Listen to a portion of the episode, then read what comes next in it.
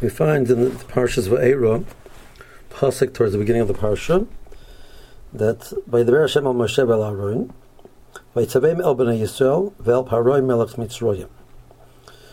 The uh, Kadosh Baruch Hu commanded Moshe and Aaron in regards to Bnei Yisrael, in regards to Paroi melech Mitzrayim.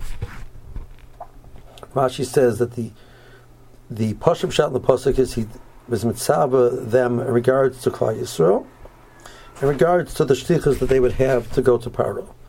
But before Rashi brings the the, the Pshuta, Rashi brings a medrash. He says, "Vaytzavim el bnei Yisrael, tzivom aleim lahanigam benachas v'lispaloisam." Klais is going to be difficult to deal with. And the Bereshit is Mitzvah, Moshe and Aaron, that you should know up front, it's going to be challenging. And you're doing, you're, you're accepting the shlichus with the understanding that you're going to deal with them benachas and to and to be civil and to, to shoulder shoulder the responsibility of dealing with them even when they're difficult.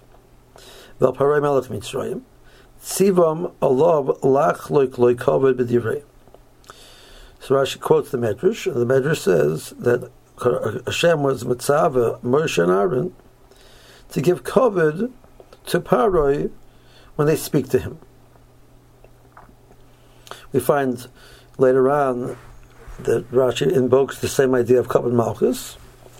When, Paro, when Moshe tells Paroi that eventually you're going to come down and speak to me and ask us to leave, he says that your avodim are going to come. He doesn't say you're going to come because it's not derech eretz to tell the melech that he's going to come to any individual, even Moshe Rabbeinu. Because Kabbalah Malchus. And then Rashi says, like you find, that Eliyahu Navi ran in front of Achav. Achav is a Rasha.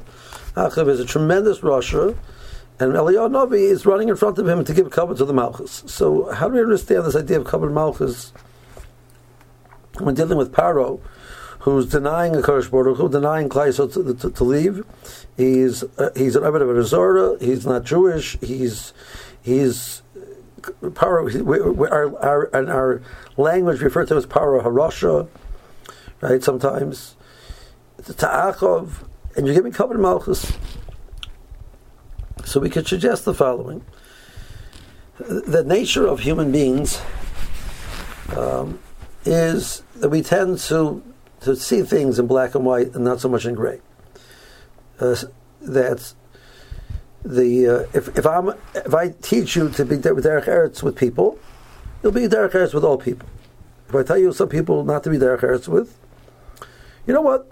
So it's not you're not going to be you're going to lack derech eretz with those specific people, and everybody else you're going to be with derech eretz with. That's a very big challenge. The challenge of the balance between being with derech eretz with everybody, or being derech eretz with a few individuals, and some individuals not, and finding the balance. It's much harder to do balance. We we easy we, we sweep we do things in sweeping motion.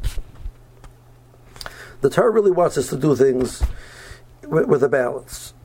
But in, given the fact that it's a challenge for most people, the when we have to err to one side, what should we do? The Russian created a concept of Malchus in this world. Rav says that the purpose of Malchus, at the end of the day, is to give give human beings a vision of what Malchus of Hakadosh Baruch looks like. We don't live in a world of Malchus. We don't live in even if the people who have a king. For the most part, it's not a king who has the power of life and death. A king who has the power of life and death gives us a little bit of a vision of what Malchus of HaKadosh Baruch Hu is. The only way we can re- uh, appreciate and learn from Malchus is if we have kavod to Malchus, we have respect. We learn from things which we respect, we don't learn from things which we don't respect.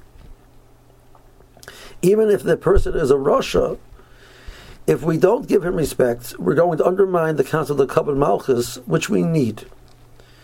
For our purposes, translated into modern terms, a respect for authority when it's re- recognized and respected, is something which we can give, can give over to our children, and they'll understand the importance of having respect for authority. Now, there are times when maybe you have to know how to ask a question to authority, but in general, it's an important thing for our children to have respect for authority. That's how they're going to eh, absorb what they have to absorb. If we undermine respect for authority of even one one individual, our children will not differentiate, and they're going to lose their respect for authority for many individuals who are in authority, maybe including ourselves also. Have a good Shabbos.